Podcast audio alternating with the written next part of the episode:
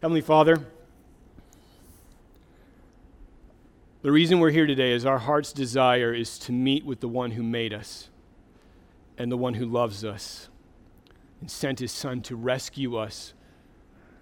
And so, my prayer right now, Father, is that you would be very gracious to all the people who are here today, to the kids' ministry down the hall, and to the people who may hear my voice um, through the recording. I pray that your powerful Holy Spirit would come and would remove any distractions in me, any distractions in our minds, and open the Word of God for us so that we can see into your heart and that we can do what should not be possible. We can think God's thoughts after Him.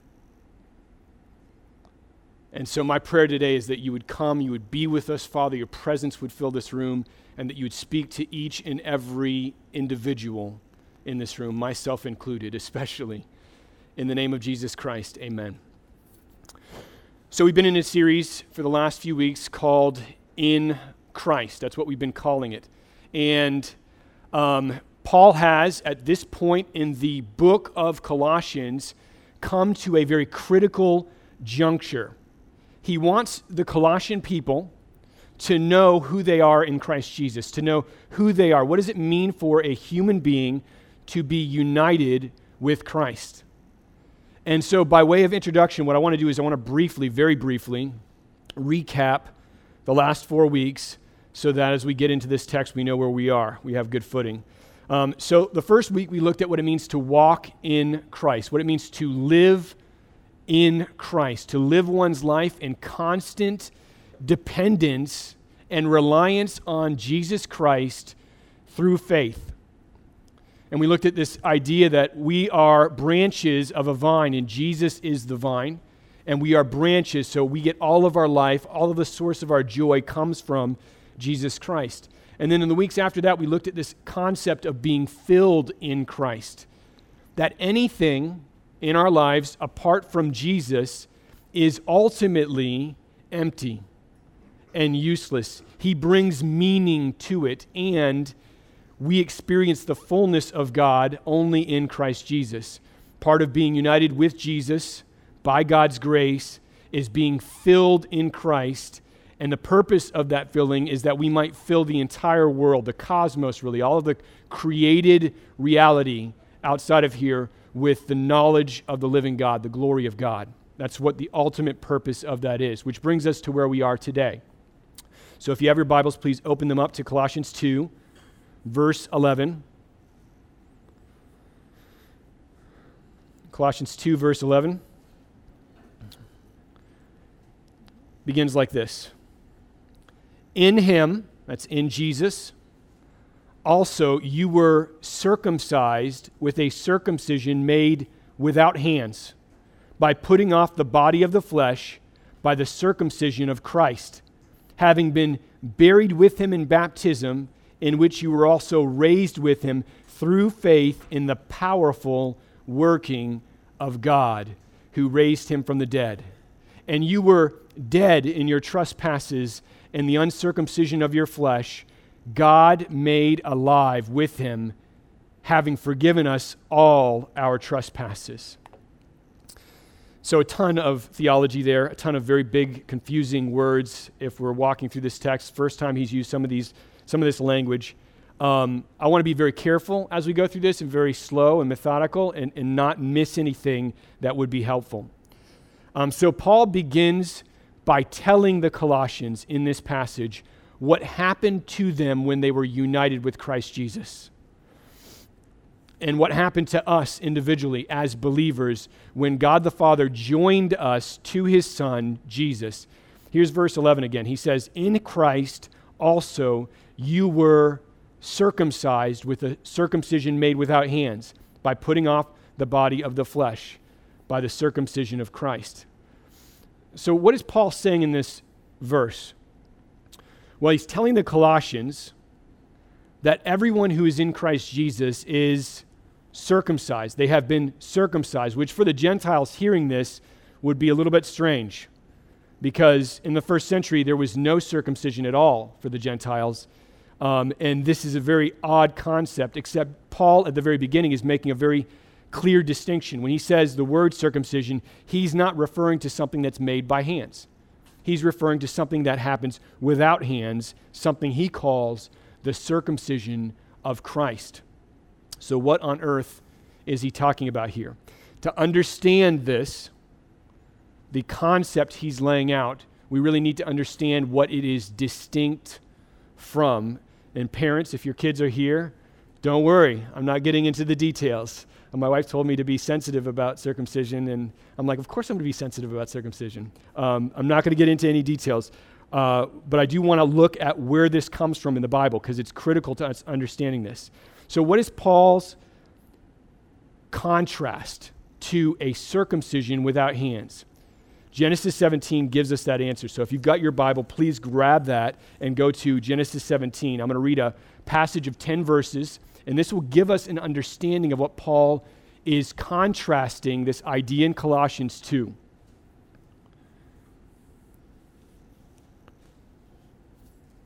And it's very critical that we understand the words that are being used here because there's promises that are being made to a man.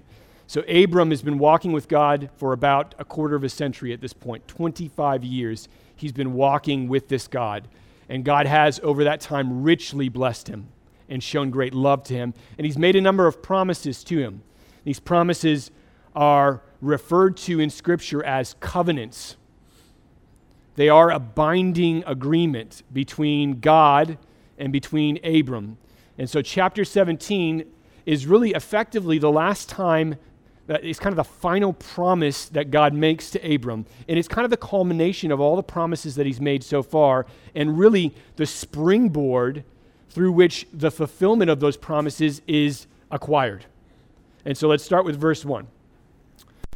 When Abram was 99 years old, the Lord appeared to Abram and said to him, I am God Almighty. Walk before me and be blameless that I may make my covenant between me and you, and may multiply you greatly. And then Abram fell on his face, and God said to him, Behold, my covenant is with you, and you shall be the father of a multitude of nations. No longer shall your name be called Abram, but you shall be called Abraham, for I have made you the father of a multitude of nations. I will make you exceedingly fruitful and I will make you into nations, and kings shall come from you. And I will establish my covenant between me and you and your offspring after you throughout their generations for an everlasting covenant to be God to you and to your offspring after you. And I will give to you and to your offspring after you the land of your sojournings, all the land of Canaan for an everlasting possession, and I will be their God. And God said to Abraham, As for you, you shall keep my covenant, you and your offspring after you throughout their generations. This is my covenant which you shall keep between me and you and your offspring after you. Every male among you shall be circumcised. So God comes to Abram and he makes this covenant. He says to him, I am God Almighty. In the Hebrew, this is El Shaddai. I am El Shaddai. Walk before me and be blameless, that I may make a covenant with you. This is a big deal, and we know it's a big deal because of Abram's response. He falls flat on his face. When the God of the universe shows up at your doorstep and expresses his sovereign, almighty power, his omnipotence, and then tells you to walk before him and be blameless, the response you have, the appropriate response, is to fall on your face. And Abram hears the cue and he falls, and God makes this promise, which is remarkable to him. He says, I'm going to make you, even at the age of 99, a few weeks back we looked at Paul's interpretation of the 99 is that he was as good as dead. Even at the age of 99, I will make you the father of many nations. From you, Abram, will come kings, even. And he changes his name. He changes his name from Abram, which means exalted father, to Abraham, which means father of a multitude. And this is at 99. He has not had a biological son or daughter yet. so, this is the covenant that God makes with him. And he says, This is an everlasting covenant. It will never go away. This covenant will never have an end. But here's the stipulation I'm making for you right now. Here's the stipulation. In order for you to partake in this covenant, Abram, or Abraham now, every male among you must be circumcised. Every male offspring that you have must be marked by this covenant and signify this covenant. God's very serious about making this clear. He's saying, Abraham, I will give you many nations. This is my eternal covenant for you, but I want you and your people to be marked by this covenant so that the world, when they see you, when they interact with you, they know this is a people for me. This is my people. These are the people for my possession. And so at that point, God separates Abraham from the entire world. And the only demarcation of this separation is the act, at this point, is the act of circumcision for all men. And so, generation after generation after generation, the Hebrew people, the people that come from Abraham, Isaac, and Jacob, would be marked by this distinction between Jews and Gentiles. But this isn't what Paul's talking about in Colossians 2, is it? It can't be what he's talking about in Colossians 2 because the circumcision in Genesis 17 is done by hands. It's a physical sign given exclusively to an ethnic group and not to any other people group. What is Paul talking about then in Colossians 2? Why bring up this word circumcision that's not done by hands? Before we even need to get to the New Testament, the Old Testament actually has a lot to say about this.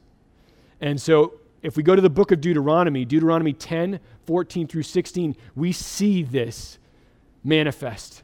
After Moses secures the Ten Commandments and brings them down to God's people, the Israelites, the Ten Commandments, which are God's means, his rules for giving the people of Israel lasting joy in life, Moses tells them this. He says, Behold, to the Lord your God belong heaven and the heavens of heaven, the earth and all that is in it. Yet the Lord set his heart in love on your fathers and chose their offspring after them. You above all peoples as you are this day. Circumcise, therefore, the foreskin of your heart and be no longer stubborn. So, what does Moses mean here? The heart. He starts out by saying God owns everything. He's like, I want to make this clear before I give this imperative. God owns all of creation. He can have anything in all of creation, but he set his heart on you and your fathers.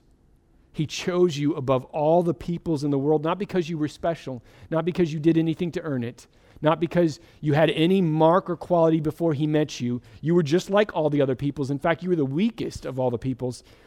But because of grace, He loved you and your fathers. And Moses tells them, therefore, circumcise your hearts. Stop being stubborn and disobedient. And Moses here recognizes a simple fact about all true obedience. All true, authentic, sincere obedience flows from desire, flows from your passion. For people to truly obey God's law, they must first have a heart that is capable of delighting in God and His law.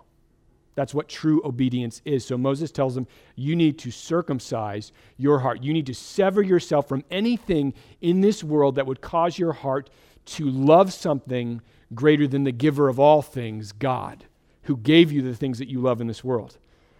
And by and large, we can ask a question now, looking back across the Old Testament Did Israel actually obey this commandment? And we find out throughout the book that they actually did not. They will, in fact, in Deuteronomy, Moses will make a prophecy, a prediction that will come through, uh, come true throughout the rest of the Old Testament. They will defy and disobey God. They will rebel against God and ignore his commandments and his rules, which again are for their joy. They're there to keep them safe and to show them God's love. and they ignore it. And then we get this promise in Deuteronomy 36. Listen to this. This is Moses again. And the Lord your God will circumcise your heart and the heart of your offspring, so that you will love the Lord your God with all your heart and with all your soul, that you may live. That you may live. So, what's the point? The point of that text is that the people of Israel cannot circumcise their own hearts. It is for them physically and spiritually impossible. The only person who can cause them to love God with all of their heart and all of their soul is God. The only person who can give them the life that is promised in Deuteronomy 36 is God. It is God Himself. He has to circumcise their hearts. They are in desperate need of a heart change. They are in desperate need of this. And there's only one person who can do it the living God. Listen to what Paul says in Romans 2 when talking about the role of, the point of circumcision. He says, For no one is a Jew who is merely one outwardly, nor is circumcision outward and physical, but a Jew is one inwardly, and circumcision is a matter of the heart by the Spirit, not by the letter. Paul's point here Paul is an Israelite who's been circumcised on the eighth day, according to Philippians 3. His point here is that outward circumcision was not meant to be anything in and of itself. It was merely a visible seal of an inter- internal reality. Physical circumcision, which is ultimately irrelevant, is, not a, is, is only meant to be a sign of inward circumcision. And if there isn't any inward circumcision, then the, the, any physical manifestation is absolutely irrelevant. He says it is a matter of the heart. The Spirit of God brings it about. It, the laws and rules can't actually do this. It's not something you can strong arm as a person into existence.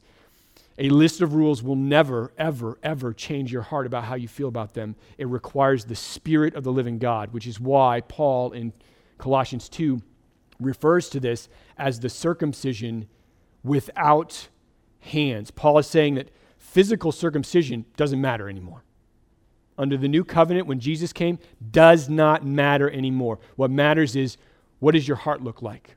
What was the internal reality that actually mattered from the very beginning? And before we dig into what this actually is in this passage and what it means to be circumcised in your heart, or what it means, well, actually, what we need to do first is this we need to look at the opposite. What does it mean to be uncircumcised in your heart? If you look at Colossians 2:13, this is what Paul said or Paul says, "And you in Colossians 2:13, who were dead in your trespasses and the uncircumcision of your flesh, God made alive together with him, having forgiven us all our trespasses." So Paul's telling the Colossian Christians here, before you were in Christ Jesus, before you were placed by God in Christ, you were dead you were dead. And this deadness was most clearly manifested in two realities. Number one, your trespasses. You had a history of dishonoring God, a massive record of debt, which we'll get to in a few weeks in Colossians. That was the first reason why you are dead. The second is this deadness arrives from an uncircumcision of your flesh. Before Christ, your flesh was not governed by a delight in God. It was not governed by a disposition to love Him and please Him for who He is objectively. Your flesh was dominated by anything but God.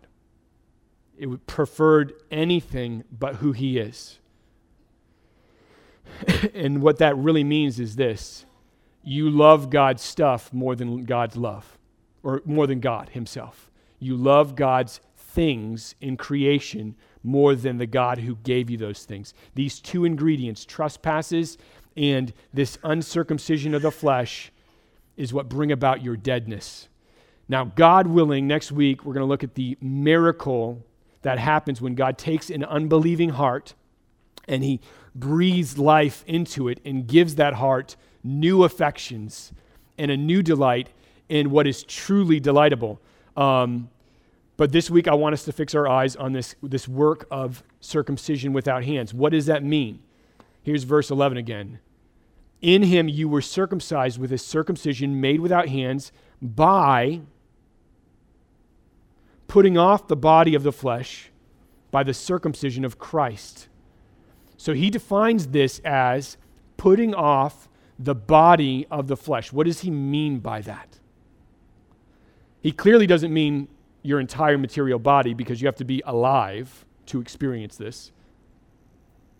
But in order for him to use the phrase body of flesh, it must be intimately connected to your physical body. It must be deeply connected to your physical body. And if you're familiar with the New Testament, you will know that this shows up actually all over the place. I'm going to read a few passages here. This language about the body of the flesh, the flesh in a human being, is all over the New Testament. Listen to this. 1 Peter 2:11. Beloved, Peter says, I urge you as sojourners and exiles to abstain from the passions of the flesh which wage war against your soul. Then Romans 8 says, For the mind that is set on the flesh is hostile to God, for it does not submit to God's law. Indeed, it cannot. It cannot submit to God's law. Those who are in the flesh cannot please God. Jesus himself in John 6 says this the flesh is no help at all. Don't seek any provision in it, it will not help you. And Paul in Galatians 5 tells us this about the works of the flesh. He says, The works of the flesh are evident sexual immorality, impurity, sensuality, idolatry, sorcery, enmity, strife, jealousy, fits of angers, fits of anger, rivalries, dissensions, divisions, envy, drunkenness, orgies. He's got a long list of, of, of things here and things like these. And then he says soberly, I warn you, Galatian church, as I warned you before, that those who do such things will not inherit the kingdom of God. They won't inherit it, it's not for them. So, this body of the flesh isn't your material body, but it is the passions in your material body that drive you to sin. They are the passions of the flesh. They are desires that we inherited from Adam by being in Adam, coming from Adam. And therefore, they manifest themselves. The fruit of the passions of the flesh are these works of the flesh that Paul listed in Galatians 5. But at the root of all of them is what we had in Romans uh, 8, which is a hostility towards God, a disposition against God. And Paul says with concrete certainty that those who are in the flesh can't please God. They're not able to please God. They're not able to honor him the way they are because they're dominated by their flesh and their desires. Those in Adam cannot please God. So think about this for a second. Moses, 1500 years before Jesus, tells the Israelites that they need to circumcise their hearts. They need to put off the body of flesh and they need to delight in God, who is ultimately the most delightful thing that you can imagine in order to be able to obey Him and honor Him and love Him and trust Him. But knowing that this isn't something that they can do on their own, He tells them one day, He says, God Himself will circumcise your hearts. He will do this. He will give you, people of Israel, a delight in him a joy that will replace your hostility towards him. I promise you it. And then 1500 years later, we're reading this passage in the book of Colossians because it's happened. This is the circumcision without hands. This is the circumcision of Christ by putting off the body of the flesh, which Paul explains now when he describes the act of God in doing this. Listen to what he says here in uh, Colossians 2 11 through 12 the putting off of the body of the flesh by the circumcision of Christ, having been buried with him in baptism, in which you were also raised with him through faith in the powerful working of God who raised him from the dead. Paul says in this passage, we have been buried with him in baptism. This is the circumcision of Christ, buried with him. Now, next week, like I said, if God allows, we'll explore what it means to be raised in Christ. But I want to focus on, for the rest of our time together today, what it means to be buried with Him, because this is intimately connected to this heart change that must take place. What does it mean to be buried with Christ Jesus? To have died with Him? Why is this the language that Paul uses? Why use this morbid language as the starting line for the life of a Christian? Well, he uses this word baptism, which most of you know as a Christian sacrament, baptism being immersed in water. Um, when someone comes to faith, we baptize them in the name of the Father, the Son, and the Holy Spirit. And the reason we do this isn't because baptism itself is a physical reality that is uh, essential. What, it, what, the reason we do this is that baptism displays an internal reality that has already taken place in the heart of the believer. It's already happened. So, what is this internal reality? That physical baptism, when we do it, represents. Romans 6 3 tells us. Romans 6 tells us, Do you not know that all of us who have been baptized into Christ were baptized into his death.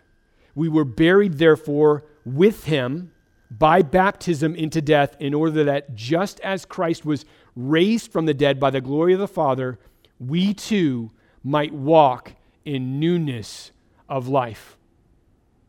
So, Paul's saying here that in order for us to have any newness of life, in order for us to have any new affections, we first needed to be buried with Christ Jesus we needed to die with him. So, physical baptism, the submerging of a person in water, is really a picture of death. We are lowered into the water like Jesus was lowered into the earth. And the significance of this event isn't the physical baptism itself. That's a outward display of this. The significance of this event is what it represents, which Paul continues in this passage in Romans. Listen what he says here.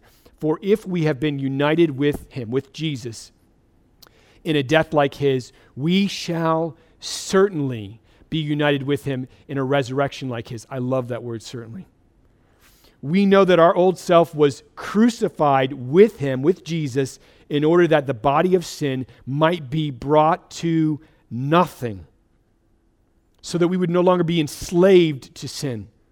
For one who has died has been set free from sin. So God, in his infinite mercy, unites us with Christ on the cross 2,000 years ago. So that the union with Christ crucifies in us our old man, the old flesh in us, that delights in anything above God and actually has hostility towards God. And when that happens, when God places us in Christ, when He's on the tree, it brings the body of sin to nothing. It empties it completely of its power, has no more power. It is no longer capable of enslaving us. And Paul sums up this that it is an objective fact that if your faith is in Christ Jesus, you have been set free from sin completely. You no longer have to pursue those desires. They're not yours anymore. You are not dominated by sin anymore. And I think we often emphasize forgiveness, and that's important. We need to emphasize forgiveness because forgiveness of sins at the cross is essential to understanding what happened to us for salvation. But it's also critical to recognize that God's work of redemption, what he accomplished in human beings, didn't stop just with forgiveness. He doesn't just want forgiven people. He will get us that, but that's not his end goal. He is after so much more with us. God wants our hearts. He wants our affections. He wants our desires. He wants us to enjoy Him, for that is the reason we were made. And to do that, he had to secure our freedom from our own passions in our own flesh. Verse 10 explains this. It says, For the death that he died, Jesus died, he died to sin once for all. But the life that he lives, he lives to God. So you also, Romans and Colossians and risen hope, consider yourselves dead to sin and alive to God in Christ Jesus. Let not sin, therefore, reign in your mortal bodies to make you obey its passions. Paul says, given this objective reality, given what happened on the cross, what actually took place there, stop thinking about the things that you loved before you encountered Christ. On the cross, you died to your sins. We have put off the body of the flesh. It doesn't control you anymore. It's not your king. You don't bow down to it anymore. Consider yourself dead to sin and alive to God. Sin's reign over your life has ended. It is over with. It is no longer king. God has pushed it off the throne and taken his rightful spot. So do not let sin reign in your mortal bodies. Don't give it any kind of credit because it doesn't have it anymore. Don't allow it to make you obey its passions. You're not a slave anymore, is what he's saying.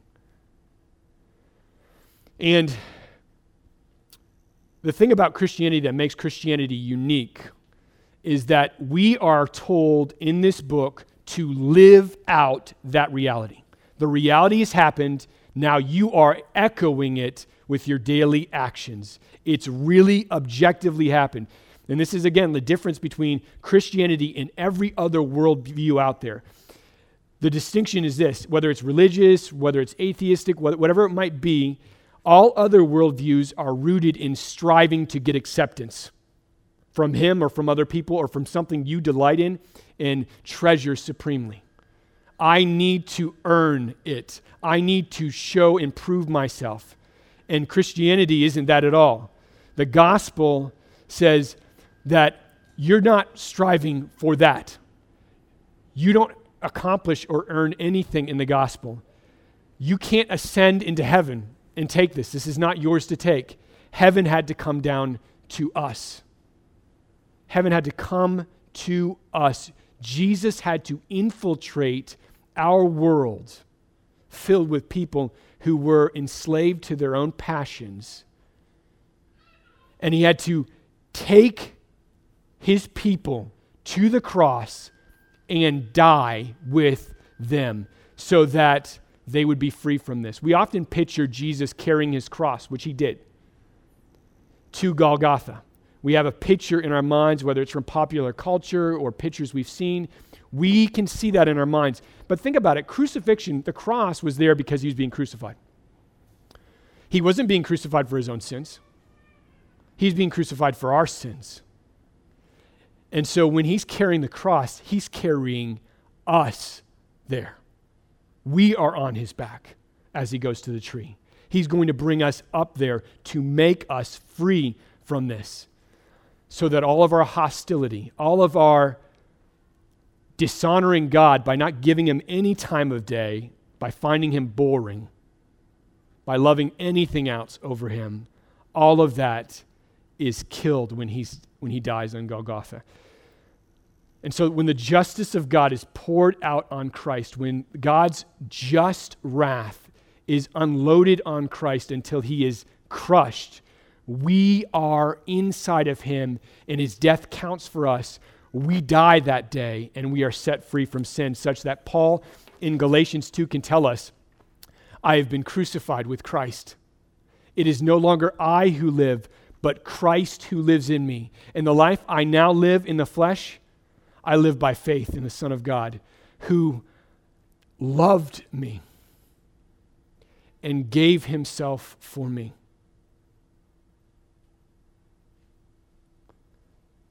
Could we say that together? It's on the screen. I want to read it together, and I want you to wrestle with the fact that in the last eight words of that, if your faith is in Him, He's talking about you. He is talking about you specifically. So I'll start. Let's read this together. I have been crucified with Christ. It is no longer I who live, but Christ who lives in me. In the life I now live in the flesh, I live by faith in the Son of God, who loved me and gave himself for me. Jesus Christ loved you. He loved you so much that he gave all of himself for you. And we can't even, I can say that and I can feel that, but I can't even conceive of what it means for God the Son to give all of himself for me. Who may wake up on a single day and not even think about God for the first four or five hours. I got a lot of stuff going on. He looks down on me and he gives himself for me. Jesus Christ, the greatest reality in all of existence, the personification of the very glory of the living God, nothing like him, infinitely worthy, unrivaled in beauty, without equal in power, God in the flesh, surpassing every conceivable measurement of value you can even think of or will ever exist in this universe. And yet, Paul can say with us, the Son of God loved me, and he gave himself for me. And it's because of that we are free. Our freedom from sin right now in our lives is because of what happened on the cross. Everything about you, every single thing about you is new now. It is brand new. Even though you've got indwelling sin, even though you've got passions that still fight against you, you are new. Galatians 3:27 says, "For as many of you as were baptized into Christ have put on Christ." What does he mean, put on Christ? Like a shirt? He means that our identity is no longer in anything else but being in Christ Jesus. That's our identity. We are not in Adam anymore. We are not in what people think about us anymore. We are not in what we make financially anymore. We're not in any of those things. We are in Christ Jesus. That is the dominant reality in our lives. Christ is the solid rock on which we stand because he loved us and he gave himself for us. And that's the foundation. That's the foundation of everything we do in our lives. That even when and I'm, ta- I'm going to talk about myself. If, you're, if you were anything like me, or even remotely close to this, or feel this way about yourself, then I pray that you would echo this. When I was the least deserving, the least deserving, and my life was a multitude of sin. And if I'm honest with you, my actions, even if I wouldn't say it, and I would say it, but some of you might not, my actions hated God. I hated God. And if I didn't say it vocally, I lived it out. God looks down into that. He looks down into my heart with all of that wickedness. And he says, I can fix that.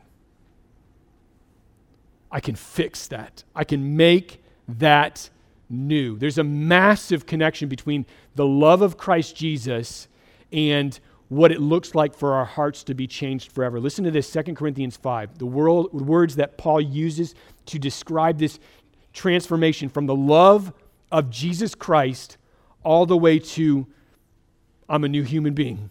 I'm completely new.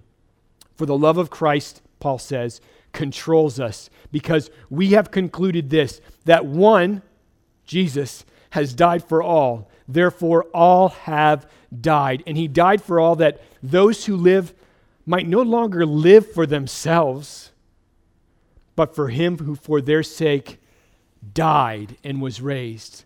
From now on, therefore, we regard no one according to the flesh.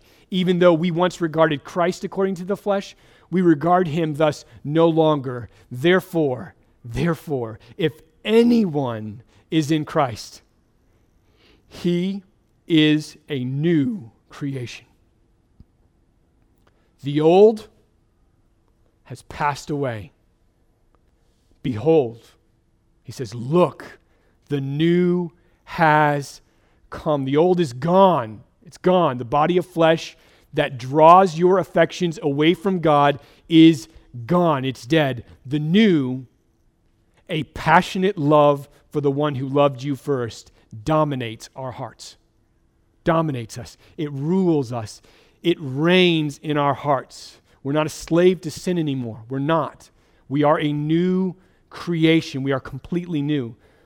We were crucified with Christ that, that those who live in him would no longer live for themselves anymore, but for him who died for their sake. When that sinks into your heart, when that reality sinks into the bottom of your heart, it will, I promise you, change everything for you to feel that reality that he died to get you. There's a, a scene in the movie The Passion of the Christ. um, it isn't explicitly in the Bible, so forgive me for this um, if this bothers you. Um, but it expresses everything that we're talking about here. Everything that we're talking about here. Mary, the mother of Jesus, is running through the streets of Jerusalem trying to find Jesus because he has been just sentenced to being crucified on the cross. He's been flogged, he's been beaten, he's been bloodied. He is a mess of a human being, almost irrecognizable. He is carrying his cross down the streets while they beat him and spit on him. And Mary hears him groaning. She's in an alley near him. And she looks and sees him fall on his face and the cross pin him to the ground. And she has a flashback of him as a kid running in the middle of the road and falling and her running towards him to pick him up and saying, Yeshua, Yeshua, trying to get him up as a little child. She does the same thing. She runs after her 33 year old son who's about to die and picks him up, gets the people off him, and says, I'm here, I'm here. And he turns to her.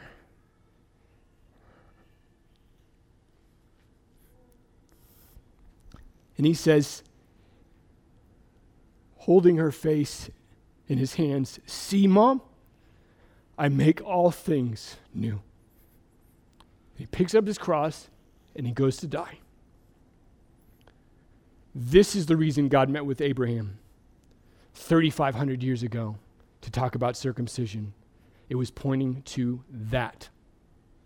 Him making all things new. This is the reason that God met with Moses in the Ten Commandments and told him the circumcision of the heart is what needs to happen because the circumcision of the heart is new creation. It's God stepping into a broken world and saying, I will make all things new. I promise you. And I'm going to start with your hearts right now. Jesus, when he died on that tree, brought us up with him and he killed our flesh so that it no longer reigns anymore. So that our eyes, the eyes of our hearts, could see him as he really is. He bought and purchased for himself a people who could love him because he's infinitely lovely. Our highest joy as human beings is found in one place it's found in one place, and God is fighting for us to see it. It's found in God, it's found in Christ Jesus. Our highest joy is there, and it cost him the greatest possible suffering to procure it. Think about God looking into the darkness of your heart and saying, I will have you. I know it looks futile to you. I know it looks bleak. I know it looks impossible. I'm coming for you. I will have you as a son. I will have you as a daughter. You will be mine. And to do that, he makes us completely new. Completely new. We're going to take communion here in a moment. These elements that we're about to take represent the body and blood of Jesus Christ. What he gave in Galatians 3:20 to make all things new. The cross was the infiltration of new creation into a broken and dying world that is desperate to need it. I don't have to convince you of that. You just have to watch CNN for five minutes. We need new creation desperately. And God did that on the cross. This is not a light thing to take old, broken things and make them completely new. This is amazing. So I ask that you would remember him as you take the elements thank Him, praise Him, and enjoy Him. And when you eat these elements, I, I would like you to think about those words again. Preach into your own heart these words I have been crucified with Christ. It is no longer I who live, but Christ who lives in me. In the life I now live in the flesh, I live by faith in the Son of God who loved me, little old me, and gave himself for me. Let's pray. Father God, the depth of this reality is beyond my capacity to communicate it with any kind of effectiveness. It requires your Holy Spirit to come. It requires the Almighty El Shaddai God to come down and to be with us in this room and to shine your beauty into the deepest parts of our heart where we feel hopeless and bleak and deserving of nothing but your justice, Father. And we need you to say, Let there be light where there's darkness, and for new creation to blossom inside of us, Father. We don't like dishonoring you. We don't like doing things that hurt other people, Father. We're just inclined to be selfish because of Adam, because of our sin. Cut away all of that, Father cut away all of that and circumcise our hearts with a circumcision made without hands. Baptize us in the body of Jesus Christ so that we can experience the fullness of what it means to know God and to love Him. In the name of Jesus Christ, amen.